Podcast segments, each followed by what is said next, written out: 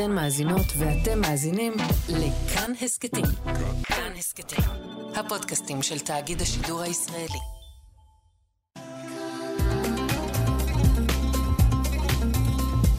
כאן תרבות. בואו נניח לרגע את הספר ונקשיב. עכשיו, מה שכרוך. כאן תרבות.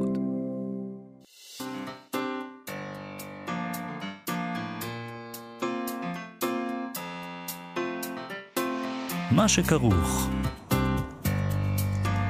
עם יובל אביבי ומה יעשה לה.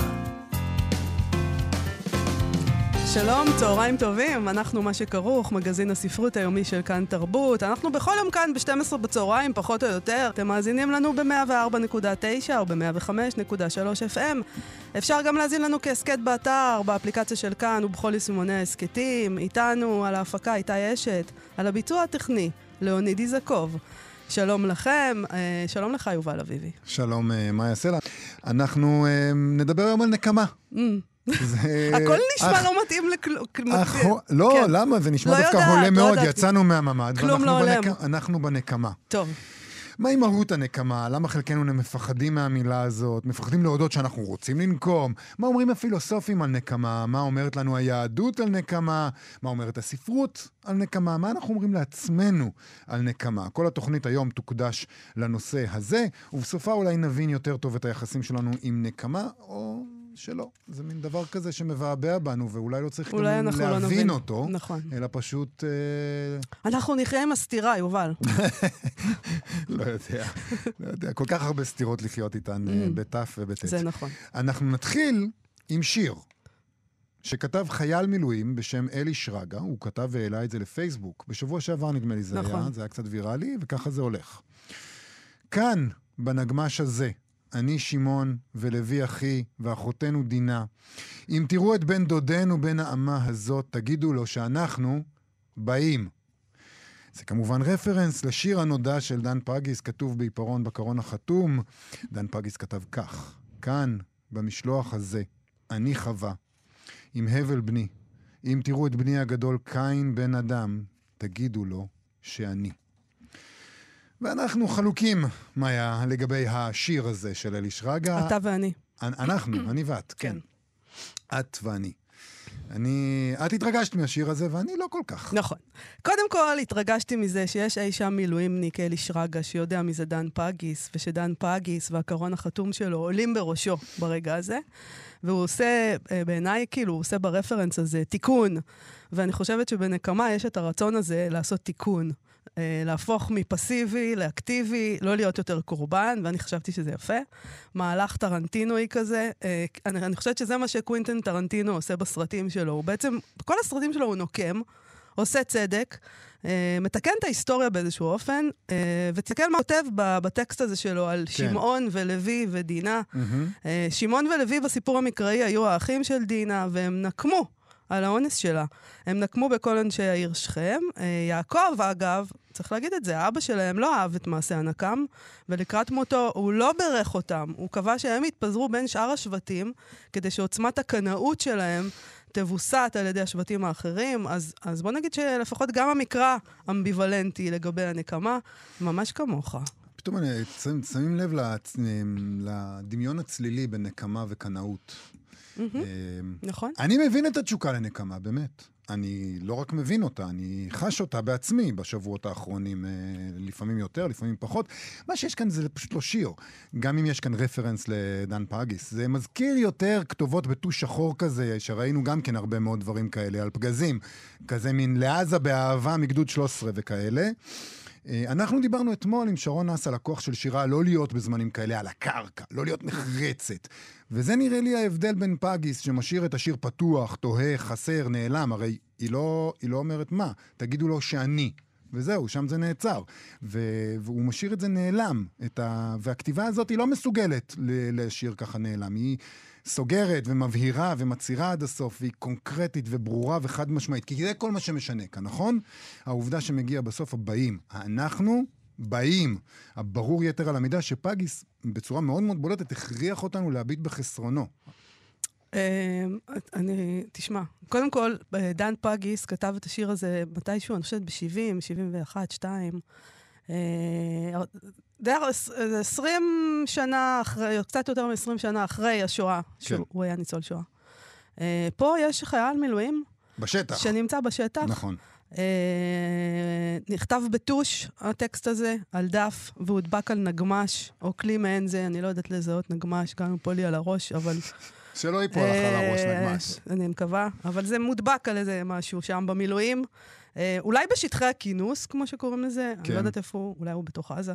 אה, חוץ מזה, אני, אני רוצה לצטט לך את דוד אבידן, שכתב, שיר הוא דבר שאני קובע שהוא שיר. נכון.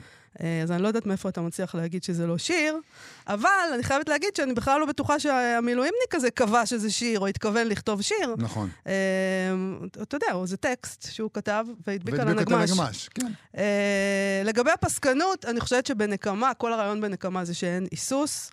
אה, הוא, הוא עכשיו פה, בתוך הדבר הזה, הוא, אין לא לו את הדבר להסס, הזה, נכון. אין לא, גם אין לו את הדבר הזה של השהות, 20 שנה אחרי, לחשוב מה עשינו שם ומה היינו, וזה... נכון. והדבר הזה שפגיס אומר, תגידו לו שאני, זה מין...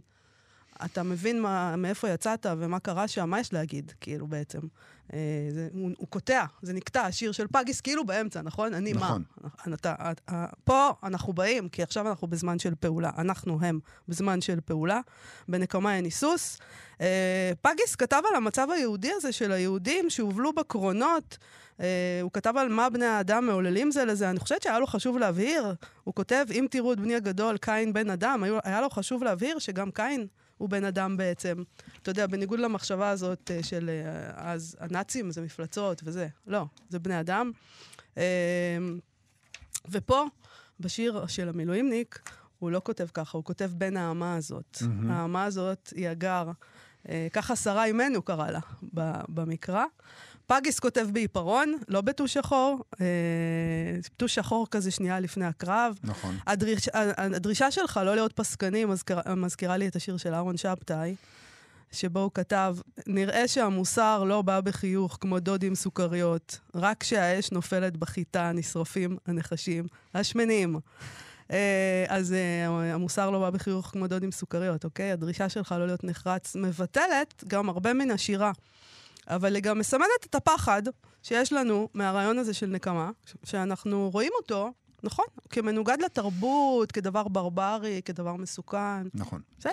אז קודם כל נגיד שאני לא דורש לא להיות נחרץ בנקמה, אני לא חושב שבאמת אפשר. אה, כשאתה בתוך הנקמה... לא, אה, אפשר שהיא תהיה מוגשת אה, קרה. נכון. זה גם היא- רעיון. אבל היא עדיין נחרצת. אה, קרה זה לא אומר לא נחרצת. כן, אבל אם היא קרה, אז בטח יותר שקולה, נכון? כן. אה, חיכיתי 20 שנה שתיפול לי לידיים, היה לי זמן לחשוב על זה. נכון. אני גם רוצה להגיד שאני לא מבקש לא להיות נחרץ או פסקני בשירים. יש כל שיר עם הסטייל שלו, יש שירים כאלה ויש כאלה. הנקמה בכלל, קודם כל, זה משהו אחר. אבל אני חייב להגיד שאם אנחנו מדברים על זה עכשיו כשיר, אז בואי נשים רגע את הנקמה בצד. נקמה נחרצת או קרה, תעשו מה שאתם רוצים, זה קצת פחות מעניין כרגע. יש... זה רגע שמפעם אולי בכולנו, ויש אנשים שתכלס מבצעים כרגע בשם הנקמה, אנחנו רואים את זה. שיש אנשים שרואים בזה נקמה. והם- למה אתה מתכוון, יש אנשים שמבצעים? יש כתובות גרפיטי בעזה שהן נגיד אומרות ממש, לא, אבל אני חושבת. ש... אז- אה, אז- אני אז- חושבת שצבא ומדינה, שנכ... זה, זה כמובן, אה, יש אנשים שיתווכחו, אבל צבא זה לא עניין של נקמה, זה עניין של אסטרטגיה, עם איזו מטרה אסטרטגית. ברור, אנחנו לא מדברים על הדבר הזה, ברור, נכון? אבל את רואה שאנשים שנמצאים שם... יש להם גם את הרגש יש הזה. להם את הרגש הזה והם, והם עושים את זה גם בשמו. אה, אבל רגע, בואי נעזוב את זה. אוקיי. אנחנו מדברים עכשיו על טקסט. כן. בסדר? רק על הטקסט, ואנחנו צריכים להחליט מה אנחנו קוראים כאן. את אומרת, יכול להיות שהוא לא כתב שיר, והוא לא התכוון בכלל שזה יהיה שיר, אבל את מתייחסת אליו כשיר, והרבה מאוד אנשים הבינו אותו אה, כשיר. אז אם אנחנו מסתכלים על הטקסט הזה רק כקריאה נחרצת לנקמה, אוקיי, אני מבין את הרגשות האלה אה, כאמור, אבל... כטקסט שירי, אם אנחנו מתייחסים אליו ככה, הוא חלש בעיניי דווקא בגלל העמדה הסגורה והפשטנית שלו, לא בגלל שהוא בהכרח נחרץ או פסקני, אלא כי הוא נחרץ ופסקני באופן בולט מול השיר שהוא מצטט. וכאמור, אני מבין מה את אומרת. את צודקת, יכול להיות שהוא רוצה להגיד, בואו נהפוך, נהפוך את זה. אבל כשאתה הופך את השיר של פגיס, אתה הופך אותו ללא שיר, בעיניי, במובן הזה. ואם אנחנו רוצים להתפעל, להתפעל מגרפיטי נקמה, כי יש פה פרפרזה על פגיס, אז זה נראה לי סטנדרט די נמוך להתפעלות. אז לי יש סטנדרט די נמוך להתפעלות, אני מודה. ואני חושבת שזה מה, טקסט זה כל כך מפתיע נפלא. שחיילי מילואים מכירים את את זה השיר הזה? לא מפתיע שאתה אומר את מה שאתה אומר, זה מה שאני יכולה להגיד. עוד מעט אבל, אנחנו נברר עם עצמנו ועם המרואיינים שלנו, יש לנו כמה מרואיינים מאוד מעניינים, את הסוגיה הזאת מכל מיני זוויות. מה שכרוך בכאן תרבות, חזרנו. זה היה זאת הייתה אתי רומנו. שיר נקמה טוב. מהמם, שרפת אהוב לי את עליי. הנשמה. כן. אנחנו עם תוכנית מיוחדת, שבה אנחנו מנסים לברר את העניין הזה של נקמה, למה אנחנו כל כך מפחדים ממנה, ממה אנחנו צריכים להיזהר, אם בכלל אנחנו צריכים... למה? אולי אנחנו לא צריכים להיזהר. אולי אנחנו צריכים ללכת על זה עד הסוף עם הרגשות שלנו. אה, ומה הקשר בין נקמה לטרגדיה? שלום לפרופסור יואב רינון, ראש החוג לספרות השוואתית מהאוניברסיטה העברית. שלום רב. אז uh, אנחנו מדברים על uh, נקמה היום, אנחנו מדברים על שלושה מודלים של נקמה, אבל אולי אנחנו צריכים לשאול את עצמנו ספרותית ואנושית. מדוע לדעתך אנחנו מפחדים מנקמה ומהצורך שלנו לנקום? אה, אולי נתחיל מזה שאני לא בטוח שאנחנו מפחדים, יש כאלה שמפחדים ויש כאלה שלא. אוקיי, אז אלה אלה שמפחדים, יואב, למה הם מפחדים?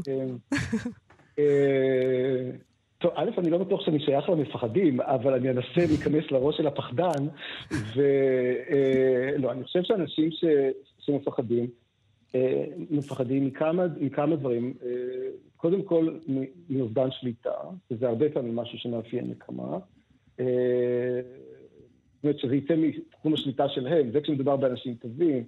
אה, אני חושב שכשמדובר באנשים רעים, סליחה על החלוקה הבינארית הזאת, אז מה שאנשים מפחדים מנקמה זה מהנקמה החוזרת. זאת אומרת, נקמה בדרך כלל זה לא משהו שנגמר, כן. אלא...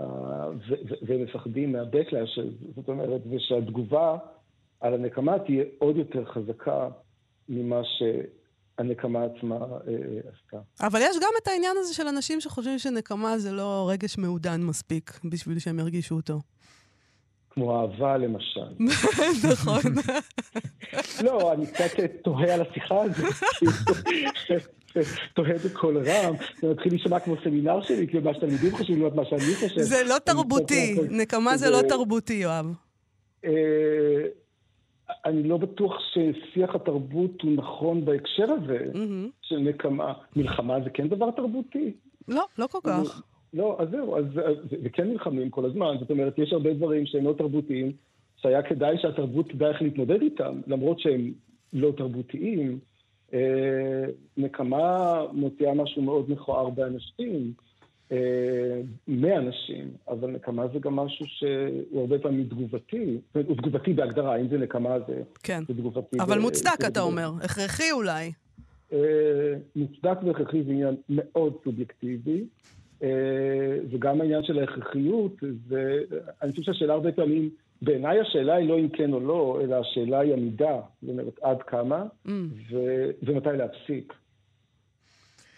אז אנחנו מבינים שברמה הפסיכולוגית, האנושית, הסוציולוגית, אנחנו נמצאים על קרקע מאוד מאוד לא בטוחה. אולי הספרות יכולה להציע לנו כן, כמה מודלים יותר מודלים? יציבים שאנחנו יכולים להישען עליהם. אני חושב שאני הולך לאכזב את כולכם.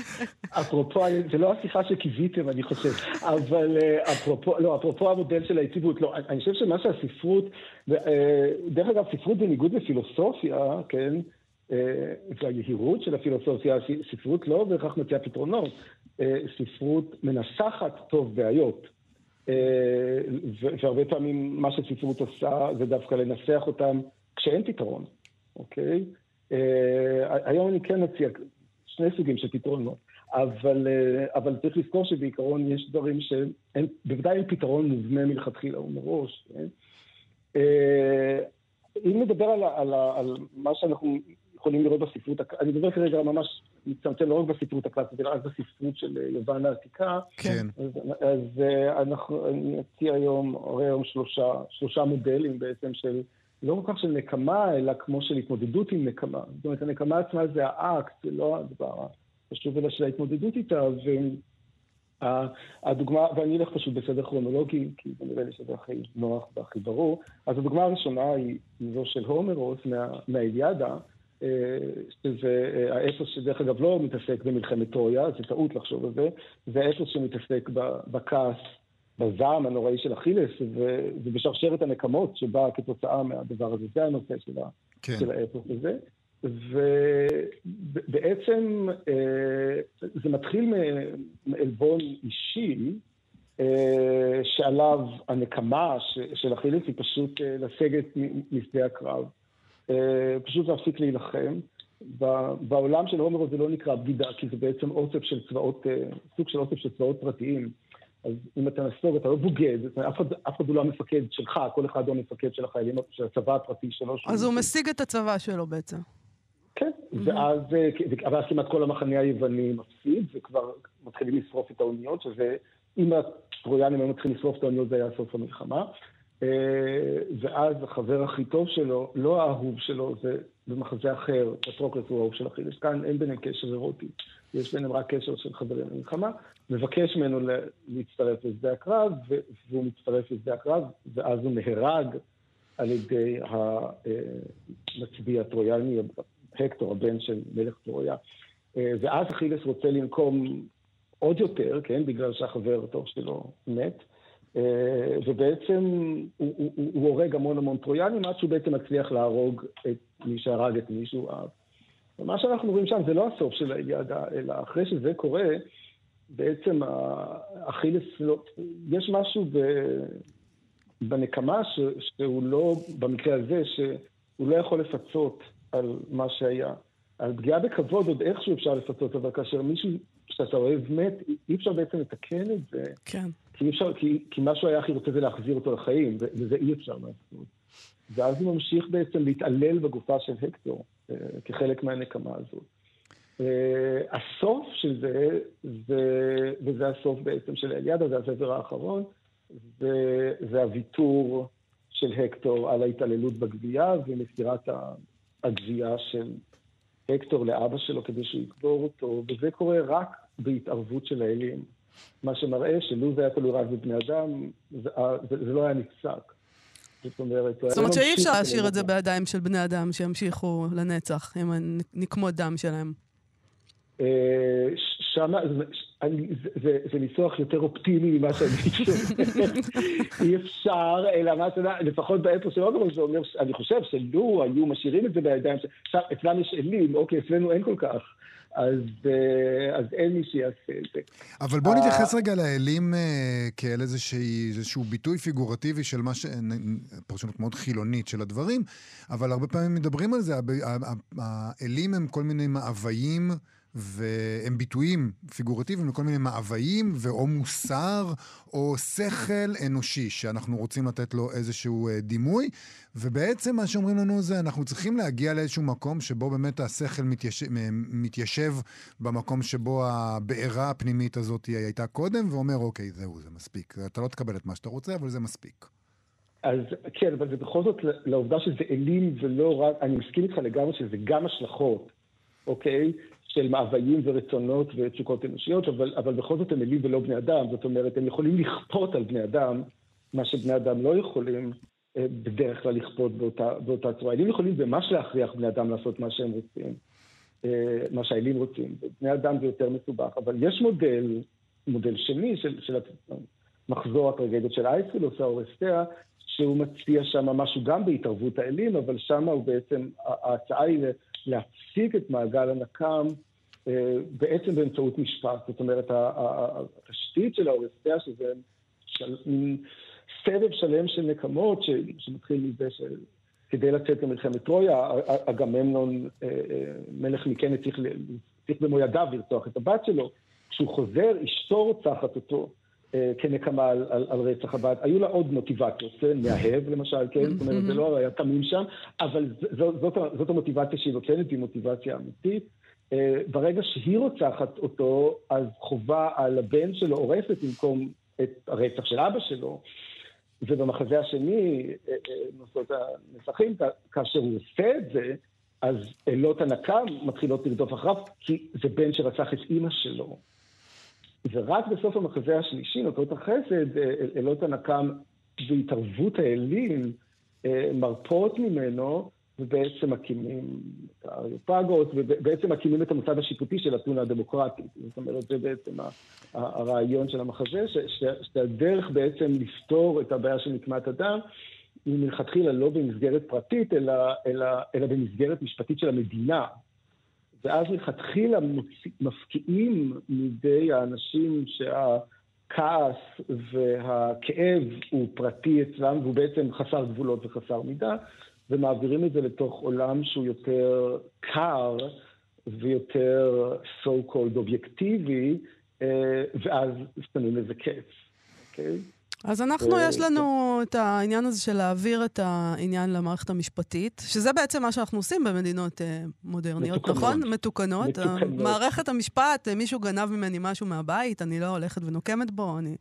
הולכת למשטרה, הם עושים את העבודה שלהם, הולכת לבית משפט, בית המשפט עושה את העבודה שלו, ובסוף אני מבסוטה. וגם מעבירים את הנקמה לאיזה מסגרת צבאית, נכון? זה גם המדינה, ורק אתה מקווה שהמדינה לא תהיה נקמנית בעצמה. אה, אתה יכול לקוות. כן, זהו, זאת מדינה זה... מדינה היא לא ישות אנושית, זאת אומרת, יש אנשים שנמצאים ומנהלים את, ה, את הדברים הללו. אנשים הם נקמנים. הרעיון הוא שגם מאחורי מערכת הטבע, גם שופטים הם בני אדם, שיכולים להיות מושפעים על ידי עולם אה, אידיאולוגי כזה או אחר. הרעיון הוא ש, שהחוק מגביל גם את השופט, אוקיי? מבחינת כן. מה שהוא יכול לעשות או לא. עכשיו, במדינת ישראל אי אפשר להוציא אנשים להורג. נכון. לא משנה כמה אתה חושב שמגיע להם. זה לדוגמה. טוב, לא יצאנו מאוד מאוד אופטימיים ממה שהספרות מציעה לנו בקשר לנקמה, ואנחנו כן, מקווים שיום אחד... כן, אבל פרופסור רינון גם, אה, רינון לא הבטיח את זה, נכון, את האופטימיות. זה נכון, זה רק אני... אה, זה רק אתה קיווית. רק אני קיוויתי. פרופסור יואב רינון, תודה רבה לך על השיחה הזאת. תודה לכם. תודה, להתראות. יום נעים, ביי. יום טוב. עכשיו, במה שכרוך, קוראת לסדר.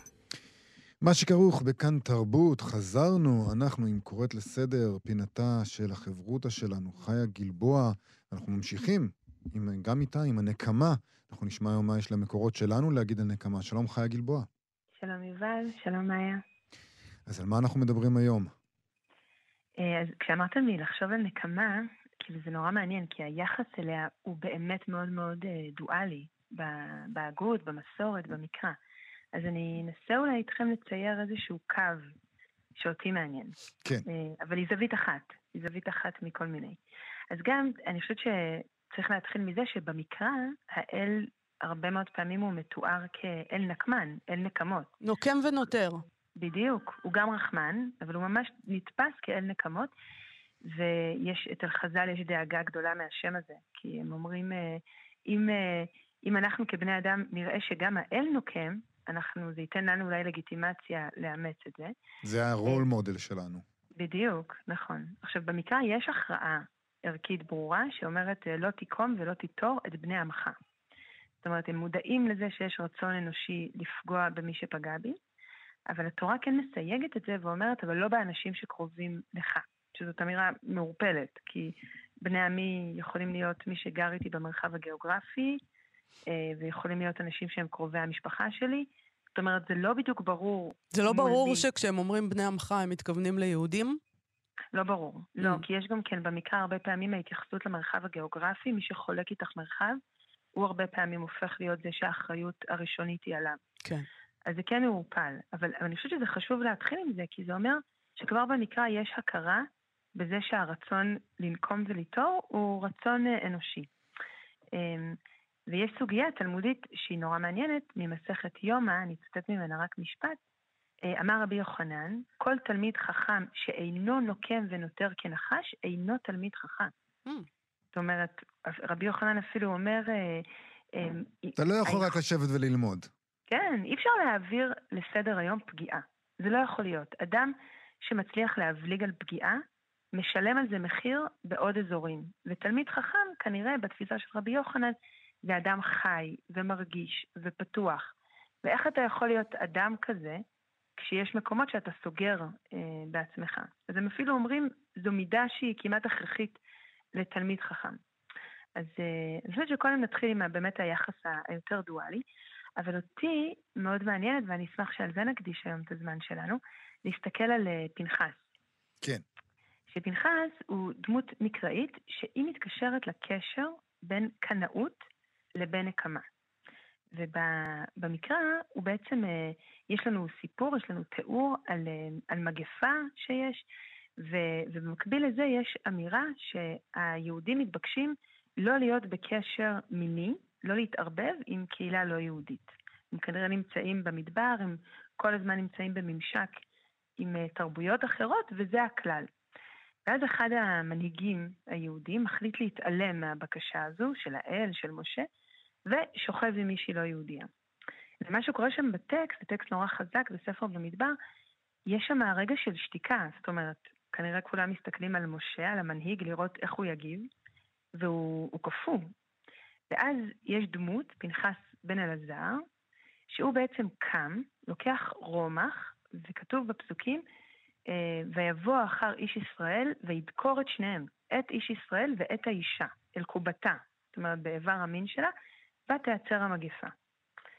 עכשיו, זה טקסט אה, שלחז"ל מאוד מאוד קשה איתו בתלמוד, כי בעצם הם, הם מנסים לשאול איך אנחנו מתייחסים לפנחס, האם הוא דמות שאפשר לחקות אותו, או האם דווקא אנחנו צריכים להגיד שהמעשה שלו הוא מעשה שולי, מעשה שאנחנו צריכים להתנגד אליו. אז יש שם הרבה מאוד בלבול ביחס לטקסט המקראי הזה.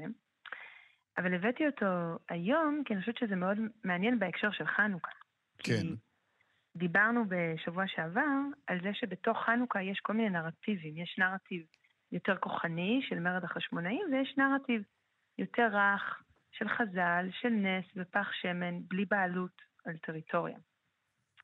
אה, ויש קטע מספר מכבים, ספר מכבים הוא ספר שלא נכנס לקאנון, שבעצם מתאר את המרד, והוא מספר ככה. הוא מתאר את המרד שפורץ בעיר מודיעין, וכנראה שהשליחים של המלך, אנטיוכוס הרביעי, מגיעים לעיר ורוצים במרחב הציבורי שהיהודים יקריבו לאל פגאני, כדי בעצם להראות שהם אה, מקבלים על עצמם את הנורמות של, ה, של השלטון. ואז אחד היהודים באמת ניגש להקריב, והטקסט אומר ככה: וירא מתתיהו ויקנא, וירץ, וירץ וישחוט את היהודי המקריב על הבמה, ואת הבמה הרס, ויקנא מתתיהו לתורה כאשר עשה פנחס לזמרי בן שלום. ובעצם מה שנורא חזק כאן, שאת הנרטיב הזה חז"ל דוחים. זאת אומרת, הם מזהים שיש קשר בין יצר הקנאות, הפונדמנטליסטיות, לבין הנקמה. זאת אומרת שכשאתה קנאי, יש לך לגיטימציה לנקום, לקחת על עצמך אה, את החוק ולעשות דברים מאוד קשים בשם הקנאות. ו, וחז"ל מאוד מאוד קשה להם עם זה, ולכן הם לא רק מוציאים את פנחס מתוך התודעה, אלא גם את, אה, את כל הסיפור של חנוכה, את הסיפור של המכבים. והמילה הזאת, מעשה פנחס, היא משהו שאני אגיד בצער, למשל פגשנו בירושלים, היה תקופה שהסתובבו כאן אנשים שהיו מחלקים פליירים בכיכר ציון נגד זוגות מעורבים, mm-hmm. יהודים וערבים. וממש קראו לנקמה אם רואים זוג כזה, והמשפט שהם השתמשו בו היה מעשה פנחס. זאת אומרת שיש איזו הצדקה במסורת שלנו להפעיל כוח של נקמה בנקודות מסוימות. אבל אם אנחנו אמביוולנטים לזה, אם אנחנו מסתכלים על מעשה פנחס, אה, בסדר, אפשר לראות בזה את המצב הבעייתי, שכל אחד, אה, את יודעת, נקמה ומה מצדיק נקמה זה דברים שאינם מוגדרים היטב, ואז כל אחד, אה, אה, איש הישר בעיניו יעשה, ויקח את החוק לידיים. אבל מצד שני, את אומרת, כן צריך להתייחס אל מעשה פנחס כאל, כאל כן איזה משהו שמראה מתי כן מותר לעשות את זה. מתי מישהו, כשיש רגע של שתיקה והמנהיגות לא יודעת מה לעשות, צריך לקחת את העניינים לידיים ולבצע את מה שצריך לבצע כדי שהמגפה תעצור. כן.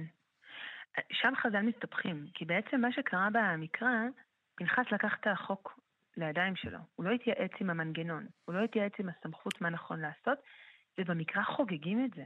במקרא חלק מזה שהסיפור הוא מסופר באופן הזה כדי להראות שיש רגעים שבהם הסובייקט יכול להצדיק פעולה אלימה. אבל לחז"ל מאוד קשה עם זה, ואחרי זה חז"ל ייתנו פרשנות שאומרת שזה, נקמה היא דבר מוצדק לפעמים, אבל הוא חייב להיעשות מתוך סדר ולא מתוך גחמנות. וסדר מבחינתם זה התייעצות בחוק, התייעצות עם השלטון, זה נשמע ממש בעצם- זר לרעיון של נקמה, אני חייב להגיד. נכון. נקמה זה משהו שאתה עושה מהבטן, שמישהו פגע בך ואתה מחזיר לו, אתה לא חושב, אתה לא מסודר. ברגע שאתה נהיה מסודר זה לא נקמה כבר, זה אולי תגובה, הרתעה, יש לזה כל מיני מילים שאנחנו שומעים אותם בשבועות האחרונים. אבל כשאנחנו מדברים על נקמה, אנחנו לא מדברים על משהו מסודר שמגיע מלמעלה. נכון, אבל אני חושבת שמה שחז"ל אולי, אני מציגה מה אני קוראת אצלהם, מה שאולי הם מנסים לעשות בזה שהם נרתעים, הם בטח לא רוצים להפוך את, ה, את, את זה לאתוס. משם הם מבלים. אני חושבת שיש אנשים היום, גם היום, בחברה היהודית, לא רק היהודית, שמסתכלים על טקסטים עתיקים, ובעצם אפשר לקרוא טקסטים עתיקים בשני דרכים. אפשר לקרוא אותם כטקסט של השראה, ואפשר לקרוא את זה כטקסט שהוא בעצם manual. אתה קורא אותו ואתה משתמש בו כדי להצדיק את המעשים שלך. כן. ובמובן הזה אני חושבת שחז"ל אולי מנסים להפוך את פנחס לדמות פרוזה יותר מאשר אתוס. ולכן גם מאוד קשה להם עם, עם כל אה, שלטון המכבים. אז אני חושבת שזה אולי הניסיון. אבל פנחס קיבל שכר, אה, זאת אומרת, הוא כאילו כדמות נכון. חיובית. אנחנו אומרים, אה, עשה מעשה זמרי ומבקש שכר כפנחס. פנחס, אה, הוא כן, לא כן. נענש או משהו. ב- במקורות. שלנו, פנחס נכון. נחשב למעשה מאוד חיובי, מה שהוא עשה.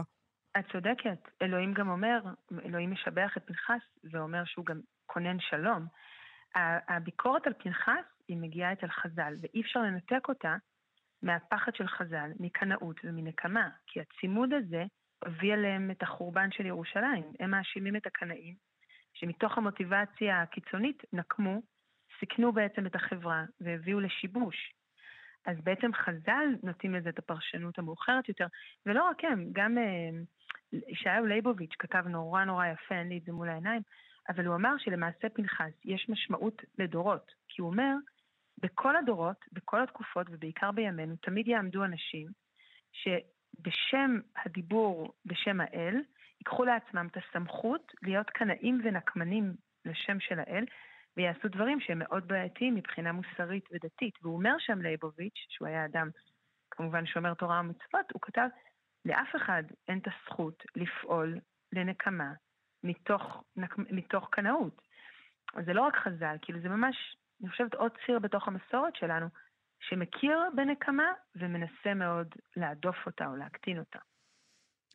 אני עדיין מבולבל, זאת אומרת, אני עדיין נמצא בתווך הזה, נראה לי. גם, אה, גם עכשיו. אחרי שהם כן. אמרו את זה, נשמע שאנחנו נמצאים באותו... ממש, מאז, מאז עד היום נשארנו עם אותו בלבול.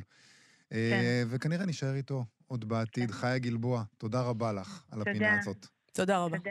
ביי ביי. להתראות.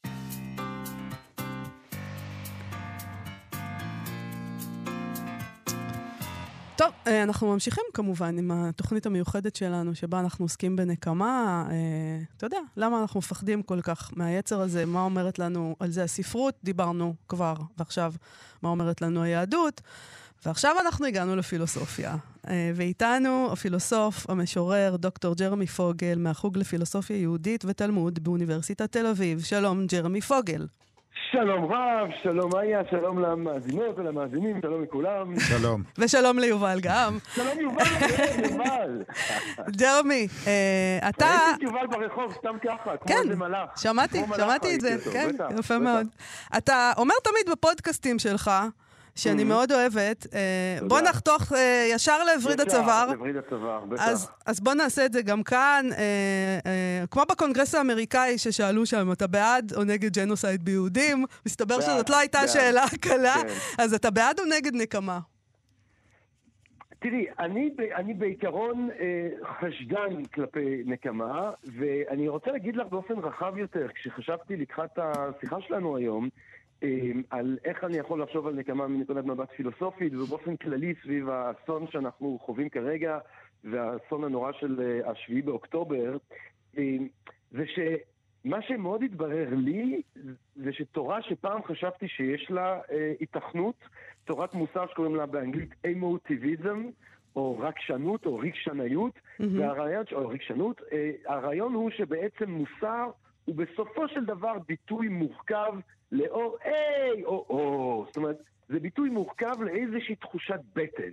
אה, אתה מסתכל על משהו ואתה אומר בואו, אז אתה תתרגם את זה בצורה מאוד מורכבת לכדי איזושהי שיטה או טיעון מוסרי, או אתה מסתכל על משהו ואתה תגיד, אה, ואז אתה תתרגם את זה באיזה שהם טיעונים מוסריים, אבל בסופו של דבר בלב המוסר אומר תורת האמוטיביזם שהייתה פופולרית באנגליה של המאה ה-20, אה, יש תגובה רגשית שמתורגמת אחר כך למשהו שהוא יותר מורכב קוגניטיבית. ומה הבנת ש... על ה...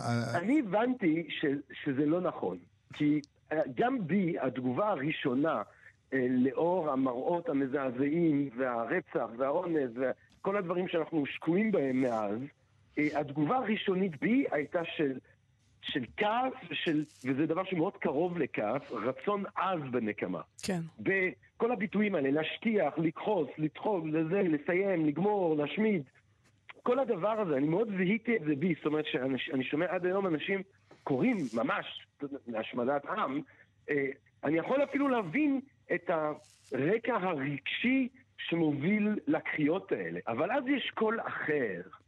כן? אולי מה שפרויד כינה אה, קול התבונה, שהוא עדין, שהוא לא צועק, אבל הוא גם לא שותק. אה, אולי מה שסוקרטס תיאר כה daimonion, האות האלוהית שהוא שמע, שאמר לו מתי להפסיק לעשות משהו, כן? אולי מה שאנחנו קוראים לו מצפון. Mm. אה, כל ה... איזשהו קול אחר, שהוא הקול, שאני מזהה אותו כקול המוסר, והוא הזה שבא ואומר, הסיפור הוא יותר מורכב. ועם כל הכעס ועם כל השנאה ועם כל הרגשות הטבעיים ההגיוניים האלה, אה, יש גם דרישות נוספות שאם אתה רוצה לחיות חיים ראויים, אתה חייב לקחת אותם בחשבון. אה, כאילו אתה אומר שמוסר, אתה אומר שמוסר ותבונה הם בהכרח לא חלק מהנקמה, אבל יש אנשים שלא מסכימים, אומרים אולי נקמה זה המשהו המוסרי לעשות, אולי נקמה זה המשהו התבוני לעשות. לרגע הדבר התבוני הוא לשחרר את התבונה וללכת לכל הכוח עם מה שאתה רוצה לעשות, אולי זה זה. תראה, אני חושב שבאופן רחב מאוד, כן, אם אנחנו אה, מסתכלים על דרישות מוסריות שהחברה או אנחנו או המצפון שלנו מציב בפנינו, הם לרוב דברים שמבקשים מאיתנו לדחוק, להרגיע, לרסן דחפים אה, ראשוניים, נקרא להם, כן? האיד, מה שקחו כן, האיד. אז אם אני אקח את זה אפילו לרובד המיני, כן? כי אז זה יותר ברור. ברור, כן? אנחנו, תודה לאל, בעידן המיצו, ברור לגמרי שמצופה מאנשים לדעת לרסן את הדחף המיני שלהם, כן? כן. ברור לחלוטין שיש דחף מיני, זה טבעי, זה מתנה מאלוהים, כמו הגוף, כמו הרגשות, כמו התשוקות, זה דבר שהוא חלק מהקיום שלי כבן אדם, אבל כחלק מקיום של בן אדם מוסרי, אני מצופה לרסן את הדחף המיני. אני לא חושב שיש הבדל מאוד גדול מול אה, דחפים, אה, דחפים אלימים, כן? יכול להיות שאני רואה אותך ברחוב באותו יום, ואני בדיוק כועס עליך, ופשוט בא לי לתפוס אותך, וגראד ופארט, פרק לך, בא לי, בא לי, אבל אני מצופה, אני מצופה לרסן. יש לי, יש לי פרצוף כזה, כן. לא, גם כי יש סיכוי שזה ייגמר לא טוב, אתה, אבל, אבל גם כי אני מצופה לרסן את עצמי. עכשיו אני אגיד אבל משהו יותר אה, חריף עוד, בהמשך לשאלה שלך, יובל. כן. זו שאלה, אה, זה כאילו, אני, אני עכשיו תיארתי יותר את, ה, את איפשהו כאילו את ההתבוננות העצמית שלי, כן, אה, בתקופה הזאת, שאני מזהה את הקול הזה שאומר, יש שם גם ילדים, יש שם תינוקות, יש שם אנשים, יש שם תינוקות שעכשיו נולדו, כאילו, מה הם קשורים, ולמה הם צריכים למות. אבל אז ניטשה מציע כהרגלו מחשבה עוד יותר חתכנית. והוא אומר, מה בעצם ההבדל בין מה שאנחנו חושבים עליו כאל ענישה לבין נקמה? אולי בכלל, אומר ניטשה, מה שאנחנו חושבים עליו כאל ענישה זה בעצם סוג של נקמה שלמדה לתאר את עצמה במונחים לכאורה מתורבתים ומוסריים.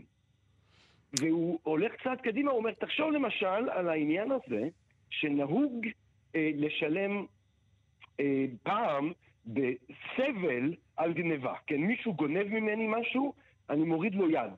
מותר לי להוריד לו יד. כן. מה זה בעצם אומר, אומר ניטשה?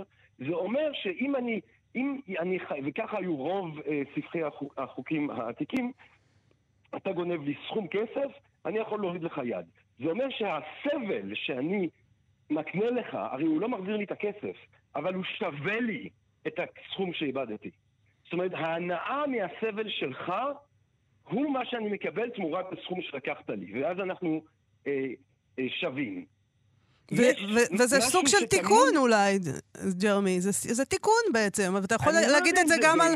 אתה יכול להגיד את זה גם על בתי סוהר. אנחנו כבר לא מורידים לאנשים את הידיים, אבל אם הבן אדם הזה גנב ממני, ונגיד שהמשטרה תפסה אותו והועמד למשפט, עכשיו ישימו אותו בבית סוהר. עכשיו, למה? בשביל מה צריך לשים אותו בבית סוהר? חלק או. מהדבר הזה זה נקמה. עכשיו, זאת השאלה המאוד גדולה, כי אני חושב שאם אנחנו מסכימים שזה נקמה, ואז אנחנו רוצים בתי סוהר שבהם המצב הוא יהיה ביש, ובהם המצב הוא יהיה של סבל, כי אנחנו נהנים, כן, יש בנו הנאה של הסבל שאנחנו מקנים לפושע, או שאנחנו יכולים להסתכל על מדינות שבהם אה, בתי הסוהר מתפקידים לא כסוג של ענישה, אלא כבאמת מקום של אה, חשיבה מחודשת וחינוך מחדש. תראו למשל אה, מה שקורה בחלק מהבתי סוהר בחלק מהמדינות הסקנדינביות, שבהם אנשים באמת מקבלים הזדמנות לחשוב, להתפתח, ללמוד, לנשום, וכשהם יוצאים החוצה לחברה, הם לרוב אה, לא חוזרים לחיי פשע. ואז יש לך בעצם משהו שהוא מאוד שונה, כן, מבחינת התכלית שלו. והשאלה היא, חברה, מהו התכלית שאנחנו רוצים לכוון אליו. אבל אם אנחנו פה עומדים בפני איזה משהו בעולם הממשי, ולא בתיאוריות, כן. אה, בהתנהלות, אה, באופן שבו זה קרה בשבעה אה, באוקטובר. כלומר, אנחנו עומדים מול אה, גוף טרוריסטי מאוד לא מוסרי, אוקיי? נכון. בלי כל הרעיונות הנעלים האלה. אה, נכון. שלא יכול לחזור למוטב כנראה אם נשים אותו בבית סוהר נכון. הומני, נכון? אז מול זה אתה בעצם עומד ואומר, מה אני צריך לעשות עם זה? אני חושב שאנחנו עומדים לא רק מול גוף טרוריסטי נוראי שצריך להיעלם מהעולם, אנחנו גם עומדים מול שני מיליון אנשים. והשאלה היא מה אנחנו עושים בהינתן השימוש הציני של הגוף הטרוריסטי הזה באותם אה, אזרחים שלפחות חלקם הם חפים מפשע, כן. ושהרבה מהם הולכים אה, למות, והרבה מהם הולכים להיפגע, והרבה מהם הולכים להיפצע, והרבה מהם הולכים למצוא את עצמו ביום אחרי במציאות של מקס הזוהם. אה, גם זה הסוגיה המוסרית שעומדת מולנו.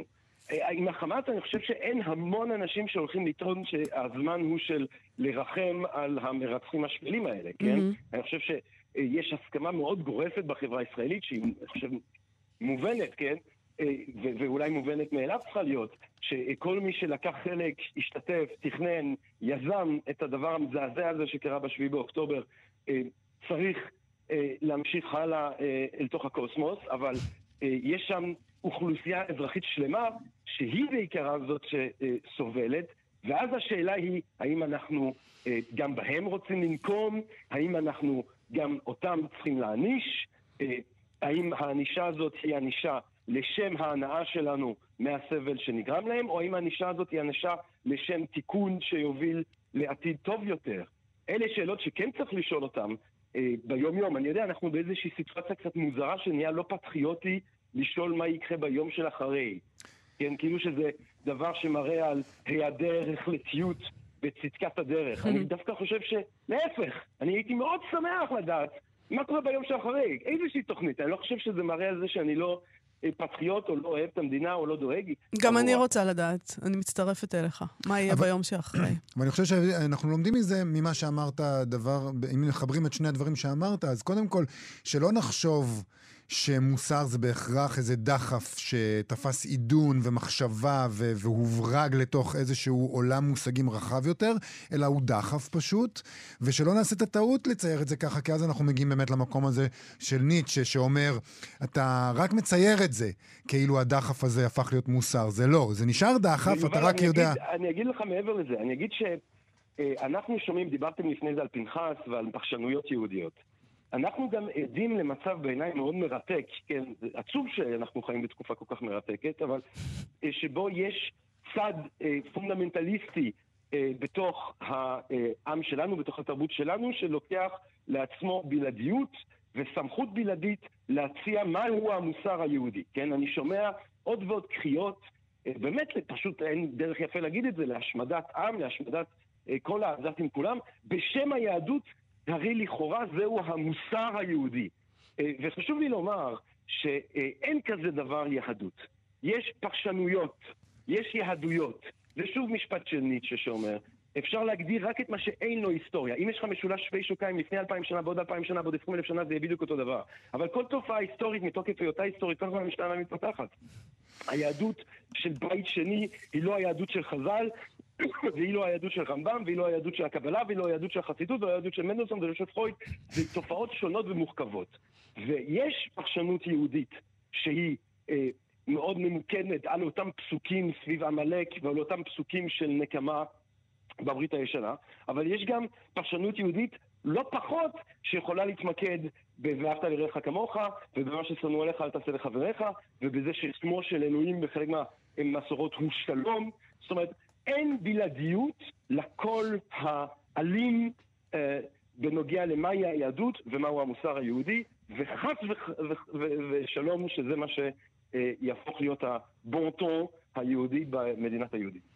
ג'רמי פוגל, דוקטור ג'רמי פוגל, תודה רבה. תענוג. על המילים האלה. תודה רבה ששוחחת איתנו. תודה, תודה, כל טוב. תודה, להתראות. ביי, חג שמח. ביי. חג שמח. אה, עד כאן, יובל, תוכניתנו להיום. תודה לאיתי אשת וללאוניד איזקוב שהיו איתנו. אה, אנחנו נהיה פה שוב מחר, נכון? נכון מאוד. להתראות. להתראות. אתן מאזינות ואתם מאזינים לכאן הסכתים. כאן הסכתים, הפודקאסטים של תאגיד השידור הישראלי. אתם מאזינים לכאן הסכתים, הפודקאסטים של תאגיד השידור הישראלי.